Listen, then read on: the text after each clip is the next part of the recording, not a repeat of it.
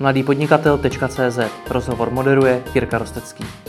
Sponzorem podcastu mladý podnikatel tečka cé zet je semestrální kurz digitálního marketingu DigiSemester.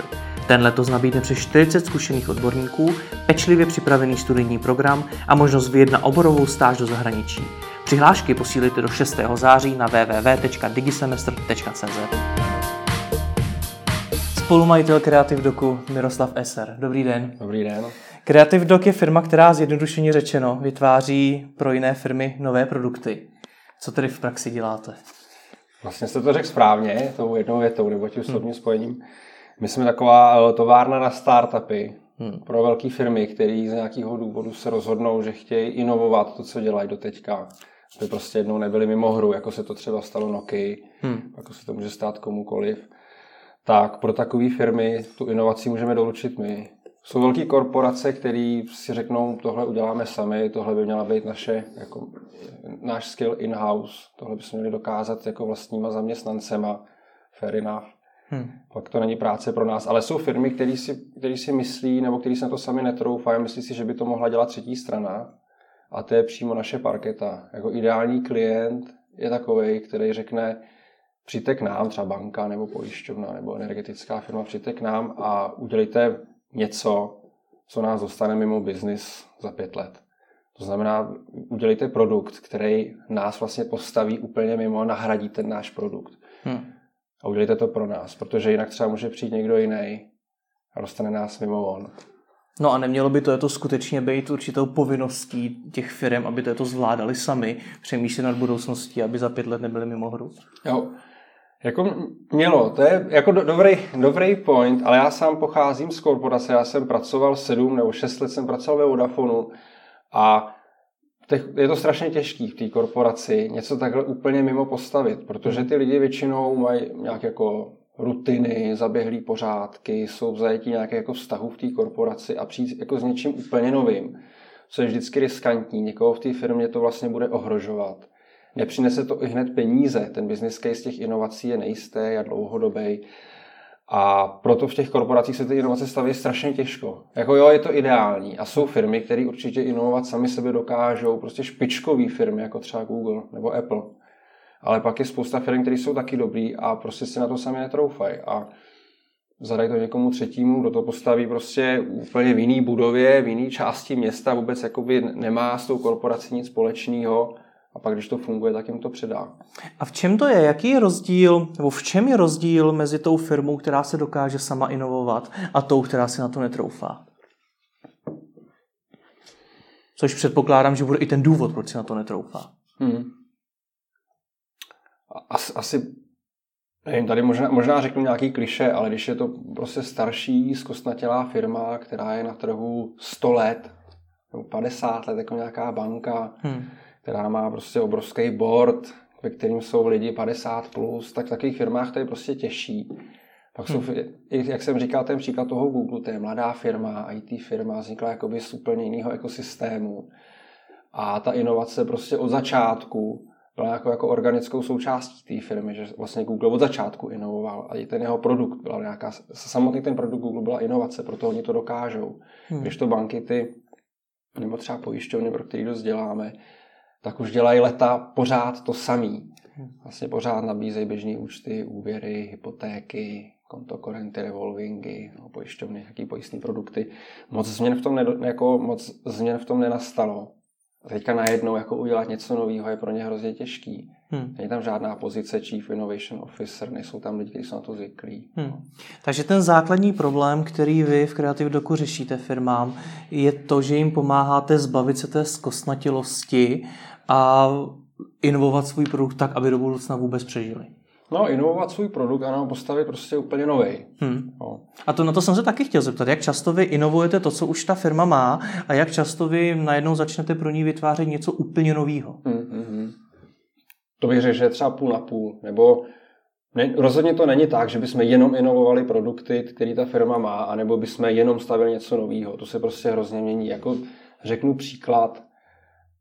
Náš nejznámější startup a nejúspěšnější, co jsme postavili a už si zpátky předali klientovi, té Zonky. To tam možná máte v přípravě taky, že se zeptáte. Že? To je peer-to-peer síť na úvěry. A to je vlastně co? To je nějaká inovace stávajícího produktu. Doručovali jsme ji pro Home Credit, oni už úvěry poskytujou a peer-to-peer to jsou zase jenom úvěry, když to zjednoduším, akorát, že je financovaný trošičku jinak, jako financovaný normálně lidima.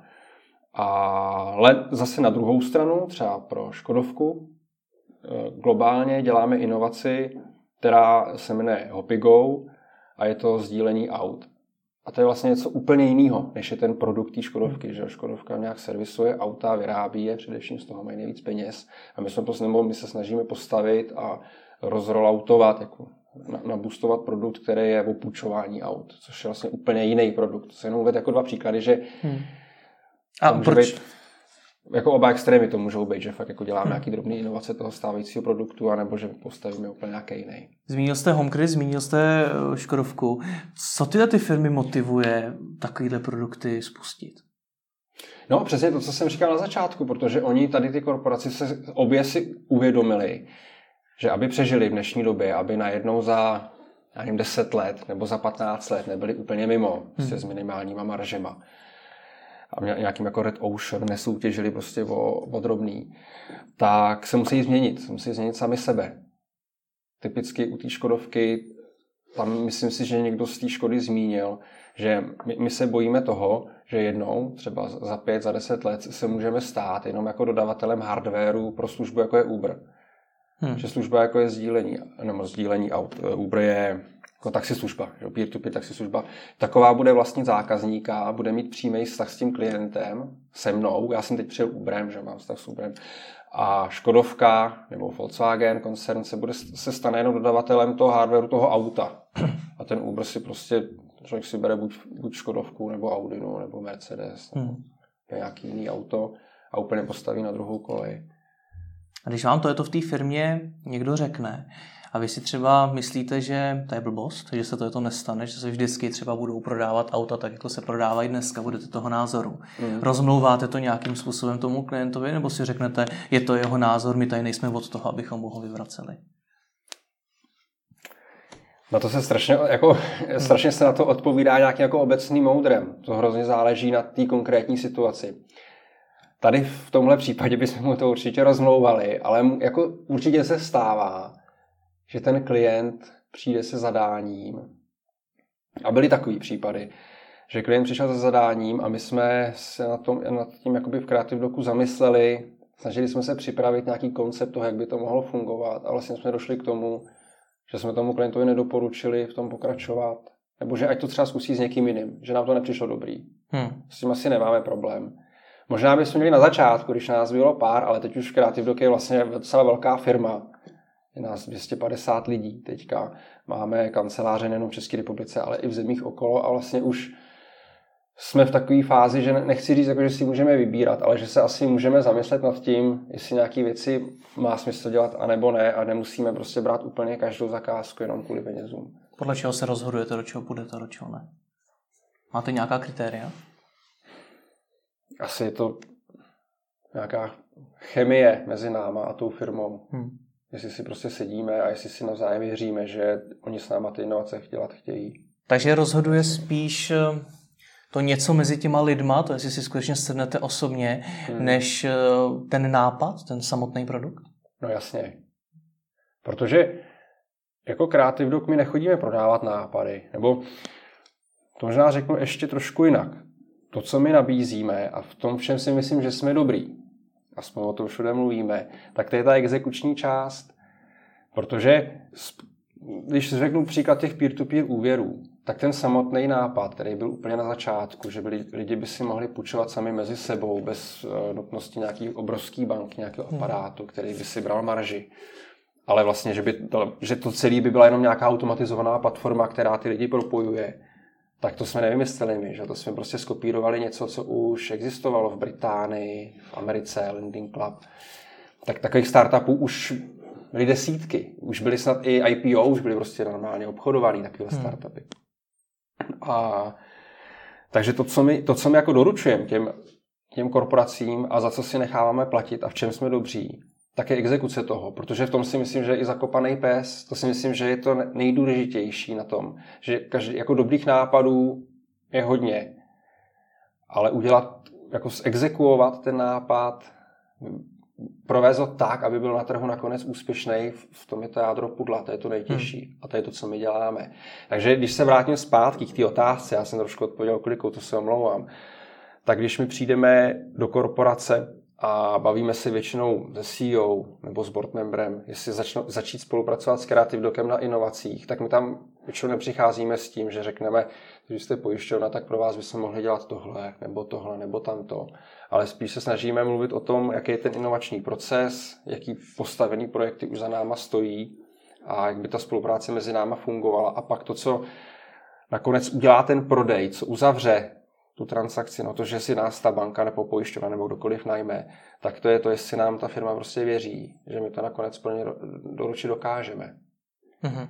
Protože my jsme vlastně fungovali třeba i tak, že ta firma už měla vymyšlený ty inovace, že už měla svým způsobem měla brief pro nás hotovej.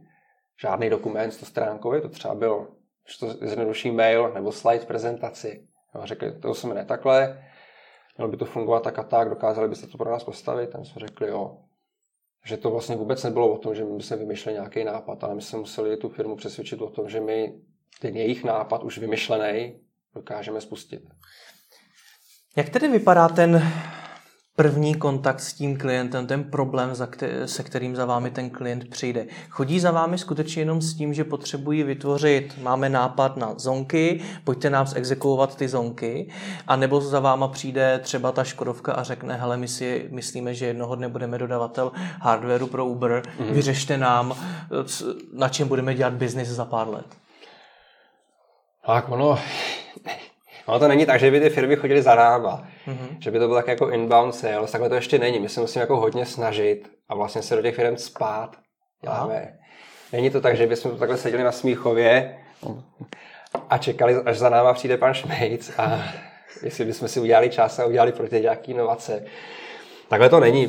Musíme prostě my chodit do těch firm a je to normální salesový proces na takový té korporátní úrovni, že snažíme se chodit na konference, mluvit o Creative Docku, potkávat se s lidma na manažerských úrovních, bankách a v pojišťovnách a dostat potom šanci třeba na boardu nebo jenom C E O, jakoby one to one odprezentovat, co vlastně děláme, co za náma stojí a pobavit se s ním o tom, jestli by ho taková spolupráce zajímala. Protože nikdy to není tak, že by ten C E O třeba řekl, tak super, tak září začínáme, když teďka je srpen. Většinou je to tak, že se vlastně zamyslí a řekne, jo, to je vlastně něco, co bychom klidně mohli dělat, ale teď na to nemám budget, protože v těch korporacích většinou se budgetuje na celý rok dopředu a někde nemají udělaný, no málo kdy mají budget vyšetřený miliony na inovace. Takže nejdřív on řekne, že já musím do příštího forecastingu přidat peníze na Creative Dock a pak bychom mohli začít. A jako táhne se to, je to na díl a ještě se musíme potkat tady s tím a tady s tím a prodat se jako do víc částí té firmy. Hmm. Přiznám se, že možná, možná jsem nepochopil jednu věc, jak vy se k té firmě vůbec dostanete. To si vy sami vytipujete nějaký klienty, pro který byste jednoho dne chtěli pracovat a tam jdete a zeptáte se, jak řeší inovace a jak byste jim v tom mohli pomoct, nebo jdete už za konkrétní firmou, která třeba hmm. dělá nějaké, já nevím, výběrové řízení na to, že chce vytvořit něco jako zonky a podobně. Jo, to je tak... Tohle je vlastně strašně těžký, hmm. dostat se do těch firem a dostat se do nich jako dobře, s nějakou důvěrou a k člověku, který opravdu může nakonec rozhodnout o tom, jestli nás najme.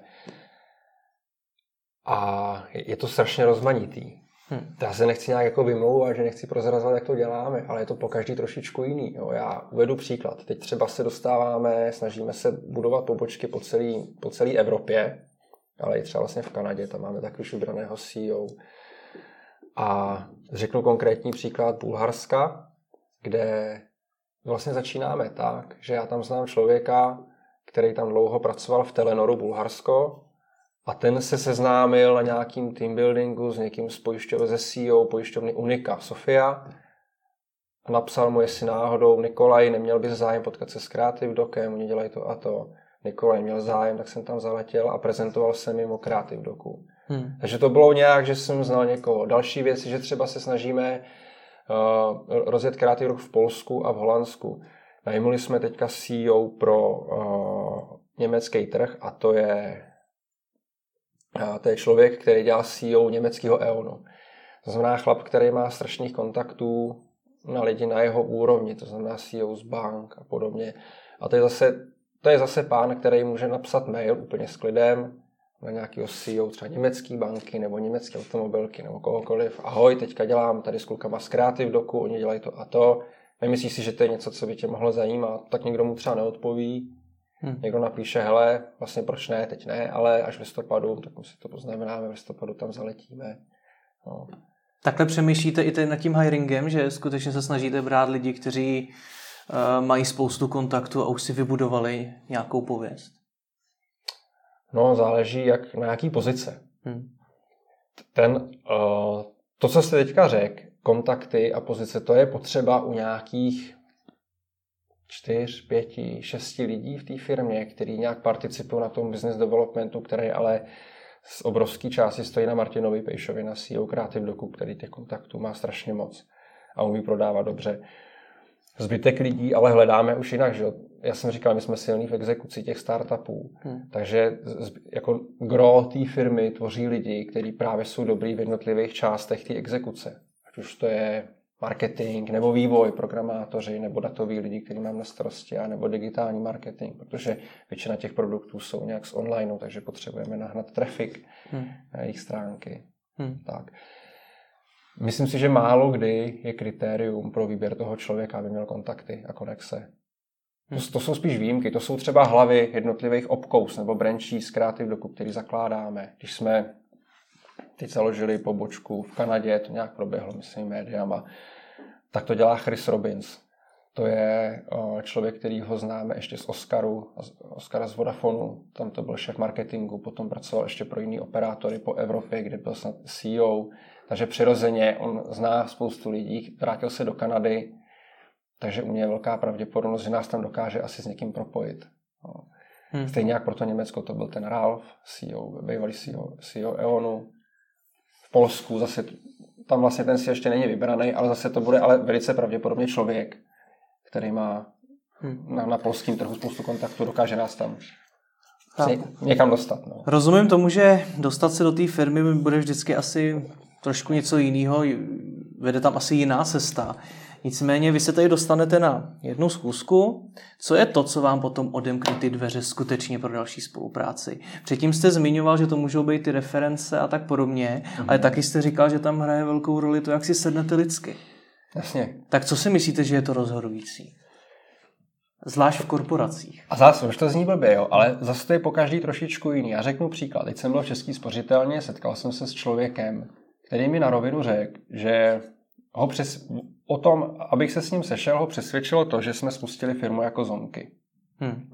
Že už, on to pojmenoval jako cizím slovem, že už vidí nějakou materialitu, materialitu za Creative Dockem. Že vlastně Zonky ho vidí asi v nějakých reportech konkurence v České spořitelně, že už to normálně rozlišuje, prostě on, že už to není startup pro desítky nebo stovky zákazníků, ale že už se tam rozpučovala miliarda, že to je velký, že jsme to dokázali a toho přesvědčilo se, se se mnou sejít, já jsem mu prezentoval jako co dělá Creative Dock, takže u něj zjevně funguje nějaký náš track record, že už jsme spustili něco velkého. Hmm.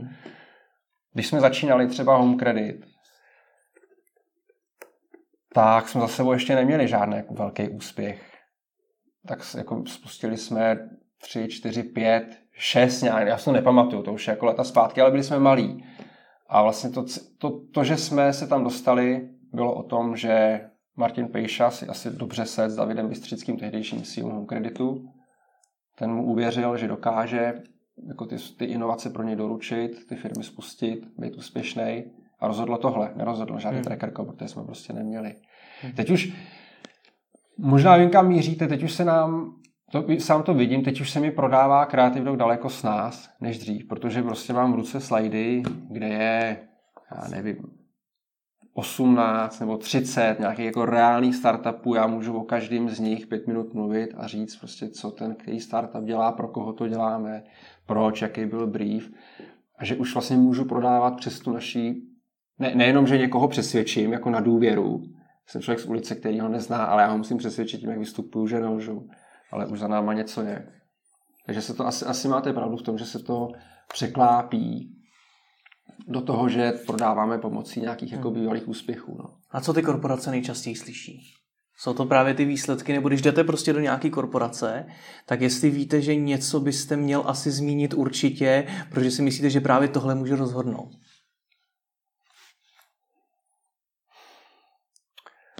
Asi nej, nejvíc sexy pro ně, nebo mi to tak připadá, že, že hodně sexy jsou věci technické pro ty korporace, že oni jako vždycky dobře zaujmu, pokud mluvím o datových věcech, o taky ty jako big data, ten buzzword a tady to, když to spustím a, a řeknu o startupech, který jsou založený na big datech a který jsme spustili, tak to prodává třeba velice dobře. A umí potom reálně ty firmy s těmi daty taky pracovat, nebo je to jenom něco, co prostě rádi slyšejí a ví, že to je asi teďkon trendy, že se to teďkon hodně řeší, ale v praxi jsou tím vlastně nepolíbený?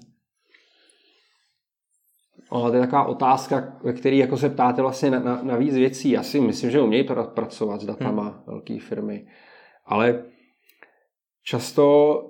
Často třeba korporáci často myslí, že má obrovskou hodnotu v datech, typicky mobilní operátoři, ze kterých já pocházím, ale vlastně strašně dobře vidět, že ta hodnota těch dat je až v tom, jestli s nimi dokážete pracovat, jestli dokážete vymyslet ten use case, jak je někomu prodat, aby za ně zaplatil. Nejenom v tom, že prostě jako operátor pomocí záznamů z bé té es vlastně vidí, kudy přesně vy se pohybujete, s kým si voláte.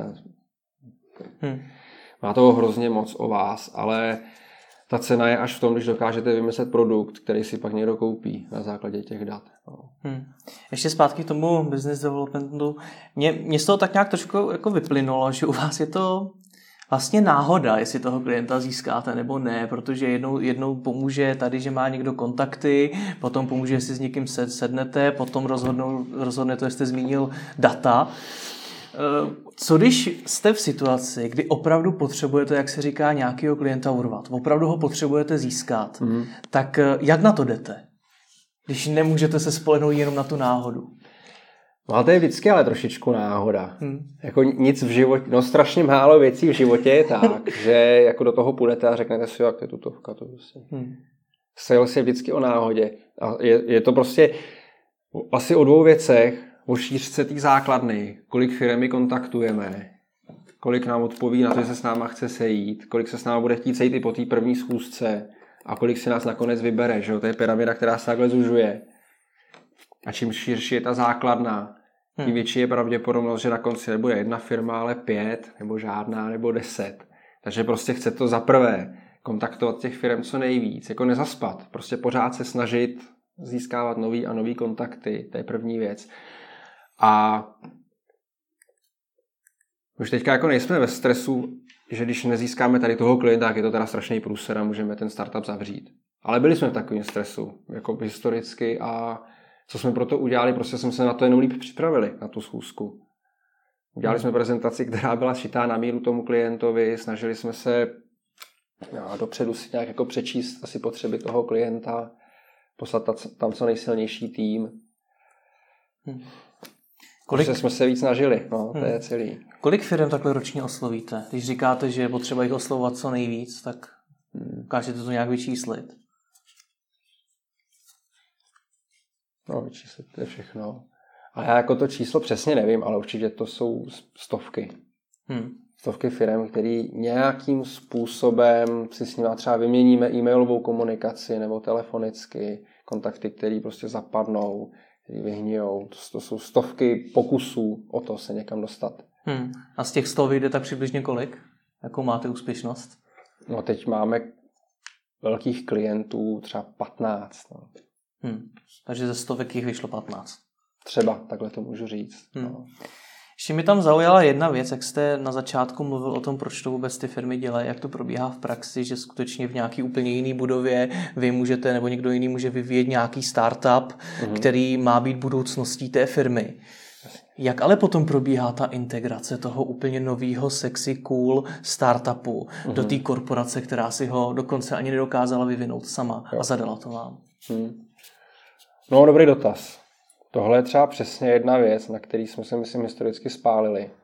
A poznali jsme jedno, že když vyvineme takhle externě, mimo tu velkou korporaci něco, tak je potřeba, aby ve chvíli, kdy my to předáváme zpátky do té korporace, aby ten startup byl velký.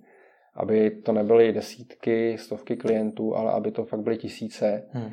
Aby se nestalo to, že potom, když, když ta korporace nasaje zpátky, teda ten hotový startup, tu hotovou inovaci, aby se nestalo, že tam sedí člověk na product marketingu, který už má na starosti pět produktů a řeknou mu, jo, ještě si vem tenhle šestý.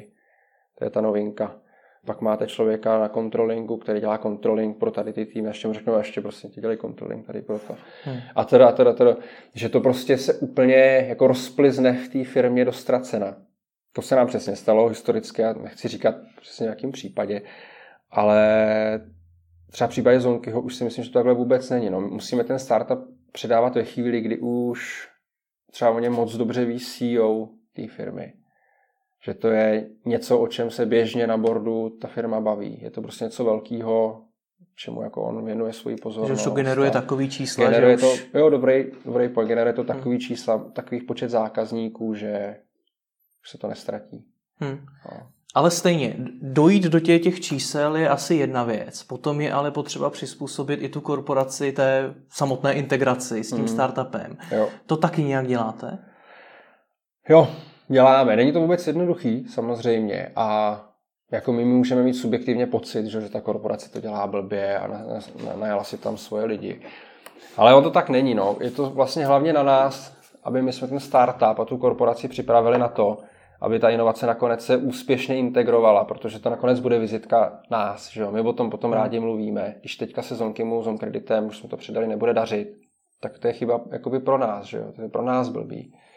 Takže my se snažíme před, před tím, než tu, než tu inovaci předáme do korporace, tak třeba nějak participovat už na té službě s lidmi s, od toho klienta, aby oni se už jakoby účastnili účastnili exekuce té věci. Hmm. Aby to nebylo jako, že tak tady to máte a teď, teď si s tím hrajte. Aby to už tak jakoby bylo prorostlý do toho a lidi od toho klienta měli i jaký pocit ownershipu, že vlastně jako se na tom podíleli a že je to i jejich úspěch, když se tomu bude dařit. No. Hmm. Aby to nebylo tak jako odizolovaně vyvinutý v Creative Docku a pak předaný. Tady to máte, už si s tím dělejte, co chcete. Kvůli čemu to nejčastěji schoří? Kvůli čemu se to nejčastěji nepovede? Jako ten, ta předávka nebo hmm. obecně ta inovace? Ne, ta předávka. Ta předávka? No hmm. právě kvůli tomu, co jsem říkal na začátku. Nebo jenom kvůli tomu. Hmm. To je, že to je prostě malá věc. No. Hmm. Že to ještě nebylo dost dospělý dítě na to, aby se to předalo. Chápu. Možná mě opravíte, ale přijde mi, že vy jako Creative Dock máte nejvíc práce na začátku, kdy ten startup začínáte vůbec vytvářet. Hmm. Pak si myslím, že asi nějakou dobu jede, protože jste, se vám povedlo sestavit tým a ten ho rozvíjí. A potom máte nejvíc práce, když přijde ta integrace zpátky do té korporace. Je to tak? Nebo je to úplně mimo? Já nechci být jako drsnej a říkat, že to je úplně mimo. Klidně to ale... řekněte, já nevím, já vaší práce neznám.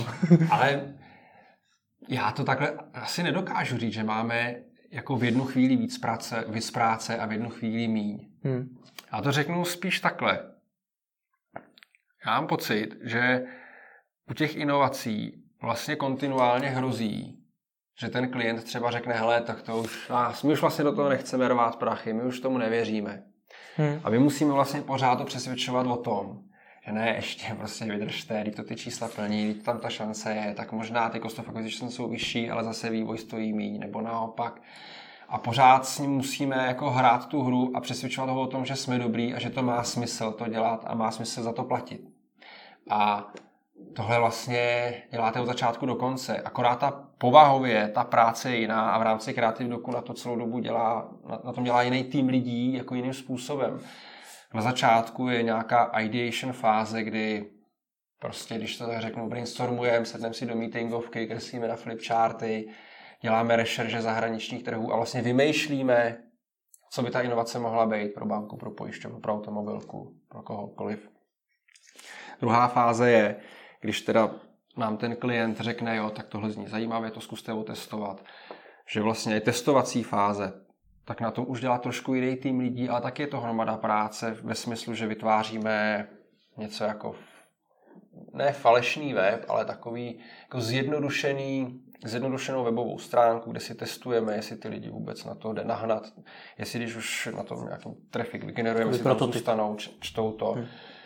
Je to, ani bych to nenazval prototypem, jo? Hmm. Je to prostě jenom nějaká webová stránka třeba pro Zonkyho, když jsme spouštili Zonkyho, tak jsme udělali facebookovou stránku a myslím si, že i webovou stránku, která se jmenovala Kreditní klub, a tam jsme nějak jako x větama popsali princip peer-to-peer půjček a řekli jsme, že ten, kdo by tam chtěl vkládat peníze, tak by měl úrok nevím, osm procent, ten, kdo by chtěl si tam půjčit, nebo takhle, ten, kdo si tam chce půjčit, tak by si mohl půjčit třeba za osm procent, ten, kdo tam chce vložit, by mohl dělat čtyři.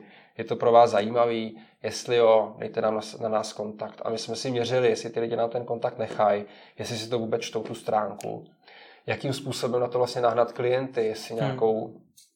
AdWords kampaní jako hrubou silou, anebo jestli třeba čl- jako článkama s contentem, nějaký rozhovorama. A to, do... to byla ta testovací fáze, že jo? A to ani nejde nazvat prototypem, to byl prostě takový jako primitivní web.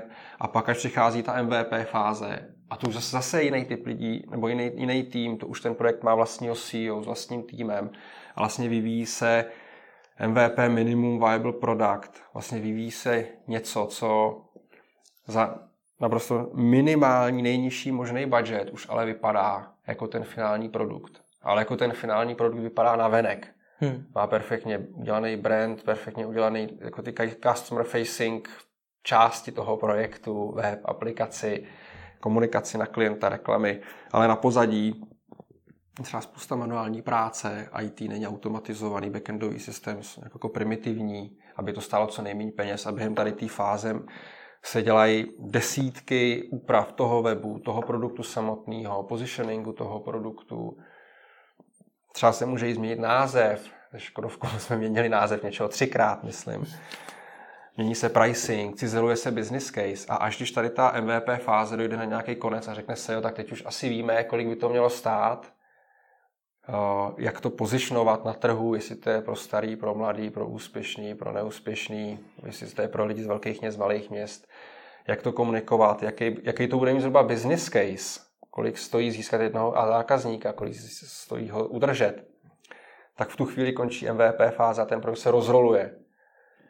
A to asi dělá plus minus podobný tým jako to M V P, dejme tomu, ale v tu chvíli už se to začíná jakoby předávat tomu klientovi. Takže jak to takhle popisuju, hmm. tak v každé té fázi s tím jako je hromada problémů, hromada krizí, které můžou nastat, jako hromada úkolů, co my musíme udělat, hromada hmm. hrozeb, kterým se musíme vyhnout. A asi nejde říct, jako teď si vůbec nedokážu troufnout říct, že třeba tady ta fáze na začátku by byla těžká, pak přichází nějaký útlum, na konci je to zase no mě to, pardon, mě to tak právě přišlo, protože jak se jako říká, že se začíná vyvíjet ten minimum valuable product, tak že už to, ten startup má vlastního C E O, má vlastní tým. No. Tak co tam dělá Creative Dock? No ale ten C E O je z Creative Docku. Mm-hmm. To je jakoby tým Creative Docku. Jo, takže je to furt jakoby tým interně ve vašich kanclech, není to opravdu už, že byste to no, jasně. úplně oddělili. Třeba když řeknu příklad toho Zonkyho, který asi každý zná, tak C E O to byla Lucka Tvarušková, mm-hmm. C T O, člověk, který byl zodpovědný za programování a vývoj, byl Standa Filipčík, člověk z Creative Docku a člověk zodpovědný za operations, za schvalovací proces, call centrum, péči o zákazníky, byl Honza Zběrovský, taky jakoby člověk z Creative Docku. A až ve chvíli, kdy ta M V P fáze skončila, tak my jsme tady ty lidi, nebo některý z nich, ne, všechny jsme předali do Home Creditu i s projektem a řekli jsme, teď je to vaše. Takže vy o ty lidi přijdete? To se taky každý ptá, vlastně, že jsme taky hrozný průtokáč a přijdeme, o, o část lidí přijdeme, hmm. ale třeba specificky v případě Zonkyho, uh, tak tam tohleto konkrétně, s tím bylo spojený spousta složitých jednání s onkreditem, ale některý klíčoví lidi jsme si domluvili, že si můžeme nechat, některý předáme. Vždycky je to na dohodě s tím klientem. No a proč předem nenahajrujete lidi, který, úplně noví lidi, který budou skutečně dělat jenom ten daný startup? A vy no. na tom nějakým způsobem neparticipujete?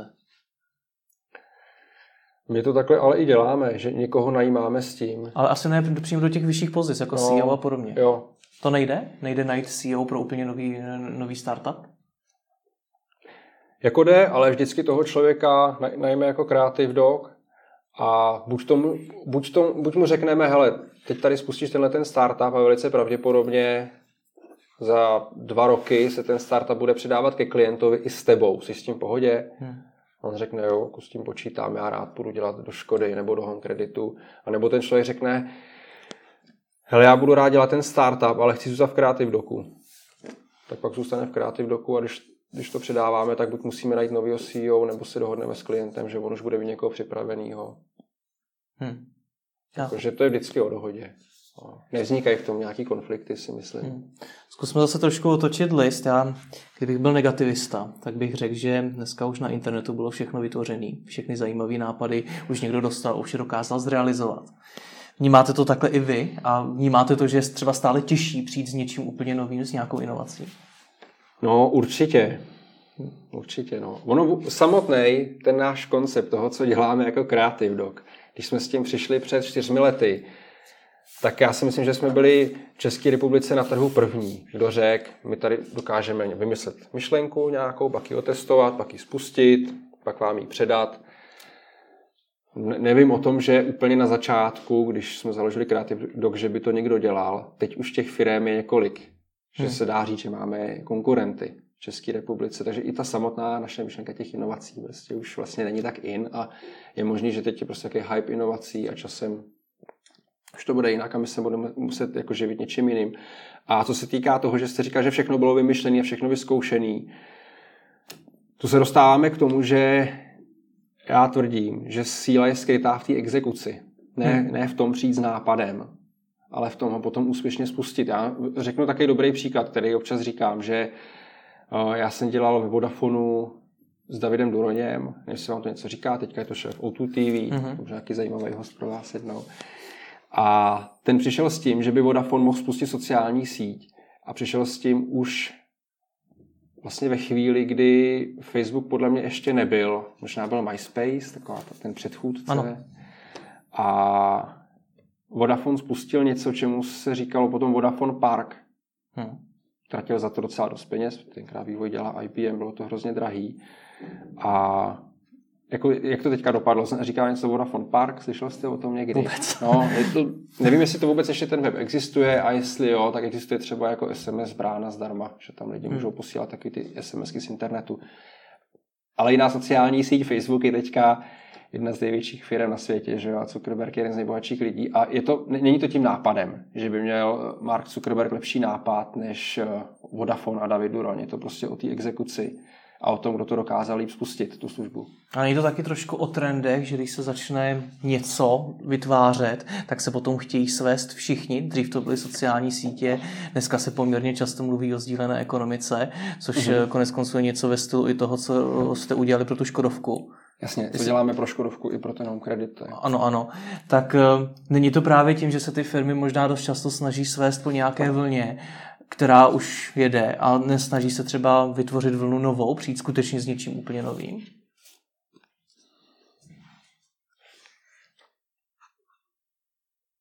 Může být, no. Ne, jako, jak říkám, ono, jako na tom není nic špatného, že se snažíte svít s nějakou vlnou. Když teďka je vlna peer-to-peer ekonomiky, tak ano, vlastně Škodovka se snaží svíst s tou vlnou, že peer-to-peer ekonomika je úspěšná, možná je to budoucnost a proto kejvla na to, že my budeme dělat Hoppy, nebo děláme HoppyGo, službu pro sdílení aut. Ale vlastně já v tom nevidím nic špatného. Je to něco, co v České republice ještě nějak pořádně asi není. My jsme jedni z úplně prvních. Když jsme to spustili i v Michově, a teď to budeme mimochodem spouštět v dalším německém městě v Olsburgu, tak tam už máme asi šest konkurentů, kteří to dělají. A hmm. jako ne, ne, ne, nemůžu říct, že by to bylo něco špatného, že ta Škoda se jako snaží svýst tady s tou vlnou, je to dobře. Tak by mohla stát úplně mimo a říkat, že peer-to-peer ekonomika to nás nemůže ohrozit, to je buzzword. Budeme dál vyrábět auta. Hmm. No mně právě jde o to, co je jakoby tím základem toho úspěchu, té inovace. Jestli to je skutečně to, že teďkon se řeší sdílená ekonomika, tak cokoliv, co uděláme a bude to se sdílenou ekonomikou souviset, tak to pravděpodobně teďkon bude úspěšný. Hmm. Nebo jestli je to o něčem jiném. No to je taková ta ale million dollar question, nebo jak se to říká. Hmm. Takže na to, kdybych vám teďka odpověděl, tak... Možná vám to někdo vyplatí potom. Jasně, no. ty anonymní dárce. Dobře, já, já, si... já vážně si myslím, že to nelze takhle říct. Zeptám prostě. Spíš tak jinak. Jak vy jako posuzujete potenciál toho nápadu? Si mi rozumíte? Jo, to už Před je... čím vlastně sedíte? Mm-hmm, mm-hmm. No super, to už je otázka, který jako rozumím víc. My když máme vedle sebe šestnáct nějakých nápadů a rozhodujeme se, který teda odprezentujeme klientovi, nebo který mimo odprezentujeme všechny, ale který doporučíme, hmm. tak to jsou ty kritéria, podle kterých my se rozhodujeme, že třeba se řadíme. Tak první věc je třeba, jak je to škálovatelný. Já když to tady vyvinu pro trh v České republice, jak je těžký to přinést do Německa, do Polska, do Ameriky? Hodně nebo málo? Další věc je, jak je to závislý na legislativě. Je to něco, kvůli čemu já budu muset měnit zákony a lobovat v parlamentu? Je to něco, co je trošičku na hraně, že budu muset vytvářet fakt jako složitý právní konstrukt, aby to bylo schválený? Nebo je to něco, co se vlastně vůbec jako právního systému nedotýká? Je to jedno úplně, jak to uděláme. Další věc je, je to spojený se složitým í té vývojem? Nebo ten í té vývoj je vlastně jednoduchá webová stránka, aplikace a zbytek jako je velice jednoduchý. Další věc, na kterou se můžeme dívat, hmm. jak cost of acquisition, jak bude těžký asi do toho dostat zákazníky, jestli bude potřeba vytvořit nějakou awareness o té službě vůbec, jako jim to vysvětlit, jestli to je něco, s čím vycházíme úplně nově na trh, nebo jestli je to něco, co už ty lidi vlastně znají a my teďka akorát skopírujeme ten koncept a spustíme to levnějc. A takovýhle otázek bych mohl asi vymyslet, hmm. já to mám jako rozmyšlený, ale mohl bych jich vymyslet víc a podle toho, jak si na ně odpovídáme, tak podle toho potom posuzujeme, jestli ten startup bude úspěšný nebo nebude. Což je, co jsem upřímně nevěděl, že vy za tím klientem jdete až se, třeba se šestnácti nápady, opravdu, opravdu jich je až tolik. To já jsem si původně se si to šestnácti, za, za Home Creditem, když jsme začínali. Představoval, že jdete s jiným. No, jsme měli asi osmdesát nápadů. osmdesát Měli prezentaci a tam měla osmdesát slajdů a co slide, to nějaká, nevím, jak to říct, jako stejnou formou zpracovaná myšlenka, ve třech bulletech popsaná, pak přesně, jak, jak je jednoduchý to škálovat, jak je složitý í té vývoj a ještě něco, co už si nepamatuju. A tohle jsme tam normálně procházeli, už nevím, jestli s boardem nebo s nějakým užším výběrem a, a ty nám říkali blbost, blbost, blbost. Dobrý, dobrý. A takhle jsme třeba to zúžili až na dvacet hmm. a ty jsme potom rozvinuli trošičku víc a pak jsme o nich hlasovali znovu, ale fakt na, za, na začátku těch nápadů bylo strašně moc. A jak, jak dlouho to trvá rozpracovat osmdesát nápadů, aspoň do nějaké té základní podoby, už vědět teda nějaký ten aspoň trošku business case a znát nějaký data? Hmm. To jsme byli velice rychlí. Strašná práce. Myslím, že to bylo třeba čtrnáct dní. Za čtrnáct dní dokážete udělat osmdesát nápadů? Hmm. Tak to asi, asi není tolik práce. Protože to je několik denně. Když takhle přepočítáváte, ta práce je scházet se s lidma z Creative Docku, s lidma z trhu, diskutovat o tom, vymýšlet, brainstormovat, hmm. ale i třeba projíždět weby. Když, když jsme dělali no, od Home Creditu, to zadání bylo, ať se to dotýká nějak úvěru, ať je to fintech, asi celý. Pamatuju si přesně, jak zněl ten brief, takže prostě jedete, googlujete, what are most successful innovations in China, in United States. Čte si člověk, co se podařilo jinde, co se povedlo spustit. Děláte si jako hmm. taková konzultantská práce to je. No. Já teď nedokážu říct, že to je hodně práce nebo málo. Pamatuju si, že tenkrát jsme na tom teda trávili den i noc, že napsat těch osmdesát nápadů za sebe, to je asi velice snadný. Udělat ke každému slide hmm. a s nějakou jako rešerší, odhadem té náročnosti a tak, to je trochu těžší. A udělat to kloudně, tak aby ten klient pak řekl, tak to je super. Hmm. Jste fakt odvedli dobrou práci, protože jste to zpracovali fakt dobře, to je ještě těžší. No. Hmm. No, těžko, to se totiž nedá posuzovat jenom jako, že to je osmdesát nápadů za čtrnáct dní, čili osmdesát na čtrnáct je něco, když na tom dělá pět lidí, tak je to vlastně jeden nápad na člověka na dva dny, to je v klidu. Ale je to trochu jinak. Že jo? Hmm. Hmm. A kolik lidí se na tom celkem podílí na ty úvodní fázi? Na té úvodní fázi uh, inovační, to znamená vymýšlení těch nápadů a rozpracovává, základní rozpracovávání těch ideí, teďka myslíte, mm, mm. tak na to máme tým, ino, inovační tým, vede ho Igor Tadič a myslím si, že tam teďka má patnáct lidí, mm. možná dvacet, bych mu nekřivděl. Mm. A tady ta fáze se dělá pro x klientů současně a ty lidi jsou různě alokovaní. Nicméně, když takhle říkáte, že je to opravdu hodně nápadů, který dokážete vytvořit, mm-hmm. tak je to trošičku v kontrastu s tím, co jsme říkali předtím, že je dneska stále těžší při, přicházet s nějakými inovacemi. Takže vy evidentně vidíte svět tak, že ještě no, spousta věcí lze vytvořit. Pozor. Já, když jsem říkal, že jsme vymysleli osmdesátislajdovou prezentaci, cca, možná sedmdesátislajdovou, ale fakt to bylo hodně, tak to nebylo všechno jako vymyšlené nové věci. To byly spíš, když říkám konkrétně teďka příklad toho Home Creditu, to byly nové věci, které ale Home Credit nedělá. Což tenkrát, snad mi to odpustěj, bylo skoro všechno z toho fintechu. Hmm. Takže jakýkoliv nápad, který se nějak týkal fintechu nebo úvěrů, nebo plateb, platebních metod, no, možná ten záběr byl obecnější, tak vlastně byla pro ten Home Credit inovace. Hmm. Nebylo to, že by my jsme to vymysleli a řekli bychom, tak tohle ještě nikdo nespustil, to je totální novinka. Hmm. To byly vlastně devadesát pět procent to byly věci, které už někde existují v Americe, v Číně, ve Skandinávii. A my jsme akorát přišli a říkali jsme, hele, to by šlo v České republice udělat taky, a když by to v České republice bylo úspěšný, tak pojďme to rozrolovat v Číně nebo ve Vietnamu. V těch daleko větších trzích hmm. v Rusku. Když se takhle ohlédneme zpátky do té doby, kdy vznikaly ty největší nápady, které dneska na českém internetu vidíme, Seznam, Alza a podobně, tak mi osobně nepřijde, že tam asi velkou roli tehdy hrály data. Jak velkou roli hrají data při vymýšlení těch nových nápadů hmm. dneska ve vašem případě? Myslím si, že velkou. V Creative Docku klademe na big data nebo vůbec na tu datovou stránku těch startupů velký důraz. A myslím si, že to je i naši, jeden z našich jako diferenciátorů, že dokážeme ujít v životu myšlenky, kde ta role těch dat je hrozně velká. Já třeba osobně, když někdo mluví o big datech a mluví, takový, mluví o tom, že big data jsou, když jsou to terabajty za vteřinu, když to jsou data z různých systémů a když se měří tohle automaticky zpracovává, když je to machine learning. Já, tomu, já na tohle to moc nejsem. Spíš pro mě big data jsou... Uh, o big datech já mluvím ve chvíli, když ty data jsou big pro ten startup, když ho jako klíčově ovlivňují, když hmm. jsou základním stavebním kamenem té inovace, když by se bez nich neobešla, tak pak jsou ty data big a můžou to být kilobajty dat nebo megabajty, nemusí jich být moc. Jo. A tím se dostávám tady k tomu, že hodně startupů z naší dílny by se bez dat vlastně neobešlo.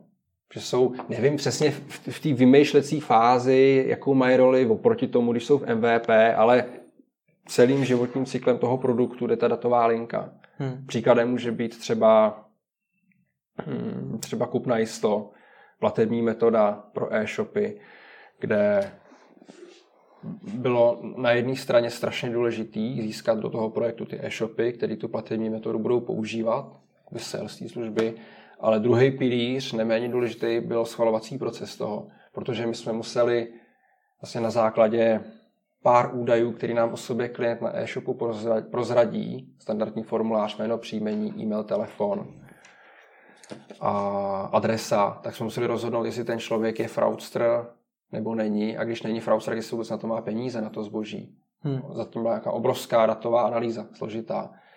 Další věc, a to už je něco, co je přidaný do Home Creditu, co, co, provoz, co jsme vyvinuli teď, projekt, který se jmenuje U B I, Usage Based Insurance, který zase, ten si myslím, že je z devadesát procent postavený na datech. To je, uh, jestli jezdíte autem, jakože asi jezdíte, hmm. tak platíte povinný ručení a platíte ho, ta cena toho povinného ručení pro vás konkrétně se odvíjí podle typu vašeho auta, velikosti, toho, kde bydlíte, a nějaký vaší historické beznehodovosti.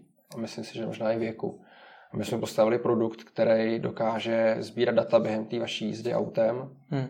a na základě těch nasbíraných dat vlastně vyhodnocovat, jestli řídíte hovado, nebo jestli řídíte bezpečně.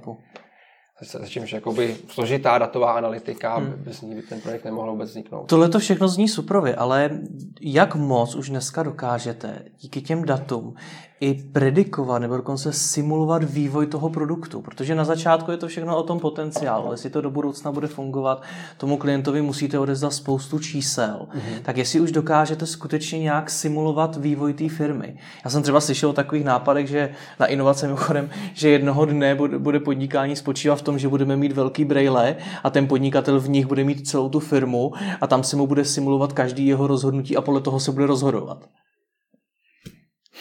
Což je takový jako science fiction ještě. Nicméně, jestli mi rozumíte, jestli dokážete už podle těch dat skutečně predikovat vývoj té firmy. Nikdy jsme to nedělali.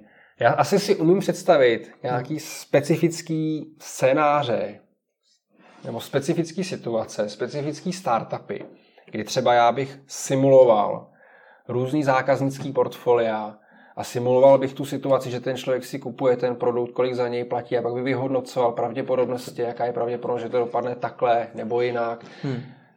Jasně, a já myslím, že jsem i slyšel o nějakých startupech, který tohleto dělají, ale já mám pocit, že to, co děláme my, je tak jako prozaičtější, jednodušší. A je to, je to budoucnost? Že skutečně jednoho dne budeme každý ten nápad takhle simulovat a podle toho si budeme rozhodovat, jestli do toho jít nebo ne? Já si myslím, možná nějaký, jako určitě to není tak, že by to bylo pro všechny nápady a pro všechny inovace takhle. Možná pro nějakou část věcí, na které se to dá aplikovat, proč ne? No. Hmm, hmm. Já mám vždycky na závěr ještě v velké části rozhovoru spíš takové osobnější otázky. Jasně. O vás jsem se dozvěděl, že vy jste Creative Dock spolu zakládal po té, co jste odešel z korporace, kde jste Aha. neměl zrovna malej plat. Současně jste už měl rodinu, hypotéku a podobně. Jasně. Proč jste do toho tehdy šel? A nebyl to pro vás současně poměrně jako velký risk? No, jako to risk to byl, no. A hlavně okolí mi vždycky říkalo, no tak doufám, že to máš teda dobře spočítaný, no. Což jsem teda úplně neměl, že jo, ale asi je to tak, taková nějaká moje přirozenost, že mám rád dobrodružství. Hmm. Mám rád jako tak trochu nějak jako riskovat a, a vpouštět se do neznáma. A současně byla příležitost prostě něco založit. My jsme se zakladatelé, lidi, co založili Creative Dock, co byli úplně na začátku v něm, tak jsme se znali z Vodafonu, z té jedné firmy. Hmm. Buď jsme tam přímo pracovali, nebo jsme se tam dřív nějak jako protnuli kariérně. A my jsme měli možnost úplně na začátku založit energetického operátora. Byla zatím taková jako hodně inovativní myšlenka a měli jsme mít konkurent třeba Bohemia Energy nebo Centropolu, tady těch alternativních poskytovatelů elektrické energie. A řekli jsme si, hele, to je fakt dobrý, to je prostě daleko lepší než ten korporát, konečně budeme svobodný, živit se sami. Mně se to hrozně líbilo. A tak jsme do toho šli. Ono nakonec z toho sešlo ještě dřív, než jsme jakoby poprvé kopli do země, že to hmm. tak řeknu. Takže nakonec jsme měli docela problém se vlastně uživit a museli jsme, vyzkoušeli jsme spoustu věcí a samotný jako vznik Creative Docku bylo taky trochu MVPčko, v tom, jak se dokáže parta jako dospělých lidí sama uživit na trhu. Ale nakonec jsme jako došli tady k tomu modelu, co děláme k těm inovacím, to nám jde, ta firma se rozrostla a vlastně jsme asi relativně úspěšní. Ale úplně na začátku, mě, jak jste se ptal, tak mě hnal nějaký, nějaká touha po dobrodružství a něco asi jako dokázat sám. Hmm. A současně člověk si musí uvědomit, že když bydlíte v Praze a máte, já nevím, nějaký životopis a nějaký vzdělání, tak tím, že založíte jako tady novou firmu, tak vlastně, a teoreticky se může stát, že to po šesti měsících krachne, tak riskujete. Hmm. Vlastně ani moc ne. Novou práci si člověk najde velice brzo. Takže ono jako nakonec dohromady toho, to, toho člověk tolik neriskuje, když se nad tím jako zamyslí z nějakého helikopteru. No. Co vás tehdy nakoplo jako tu partu lidí, která, který teda ten první nápad vůbec nevyšel, ještě, sešlo z toho ještě dřív, než jste kopli do země, mm. tak co vás potom nakoplo z tohletoho v podstatě failu až do toho, kde jste dneska? Jo, no já si myslím, že zl- zlomový momenty byly dva. Protože v jednu chvíli je pravda, že jsme se jakoby tím letadlem proletěli, že jsme si trošku nabrali vodu, jo, když tak řeknu, jako hodně nízko nad zemí, že jsme ta, byli zadlužený, v té firmě bylo třeba šest sedm milionů jako mínus, jsme museli jenom jakoby věřit, že všechno dopadne. A to byl taky těžký moment a myslím si, že ty zvraty byly dva. První byla, že jsme se potkali s panem, jsem dal Mario Drost a to byl... Když jsme se s ním potkali, tak to byl C F O v Rajvce, pak se z něj stal C E O a ten si nás vlastně poprvé najal na to, aby jsme pro ně exekuovali inovace. A Svým způsobem on tady ten model, který my teďka děláme, vymyslel. Hmm. My jsme ho pak jako... My v tom pokračujeme. My v tom pokračujeme, že jsme se tím živit, ale Rajvka za náma přišla a říkala, hele, máme tady nějaký tři, čtyři nápady, už několik jich bylo, a nemáme na to kapacitu, tak si se s tím poperte v Creative Docku. Zkuste hmm. to prostě spustit pro nás. To byl takový první zlom, že jsme měli klienta, vlastně dobrýho, že Rajvka, to je velká banka, hmm. se spoustou peněz, takže na nich jsme začali nějak fungovat a růst. A potom druhý zlom byl, když jsme začali pracovat pro Home Credit. To byl další velký klient, vlastně asi největší česká firma, kterou jsme vůbec mohli získat, a pro ně jsme začali dělat inovace jak v České republice, tak v Číně. A na nich jsme, nebo na nich, s nima jsme vyrostli asi úplně nejvíc, nebo jako největším tempem. Jak se vám spalo, když jste tam měli takových milionů dluh? A bylo to těsně potom, co jste odešel z té korporace, kde máte a všichni říkali, jestli to máte dobře spočítaný, no, což jste evidentně neměli. Nebylo to jakoby příjemný období, no. Prostě bylo to, byl to stres, no. Ale tak, takový život, no. To, jako, to jsou jako daleko strašnější věci no. v životě. Jsou lidi, jsou těžce nemocný, nebo já ne, jako šlo jenom o peníze a o to, že možná ta firma nebude úspěšná. Nic víc. Hmm. Takže ten, jako měl jsem stres, ale já zase to nechci zveličovat, jakože nejde, nejde o život. Dneska se vám spí dobře?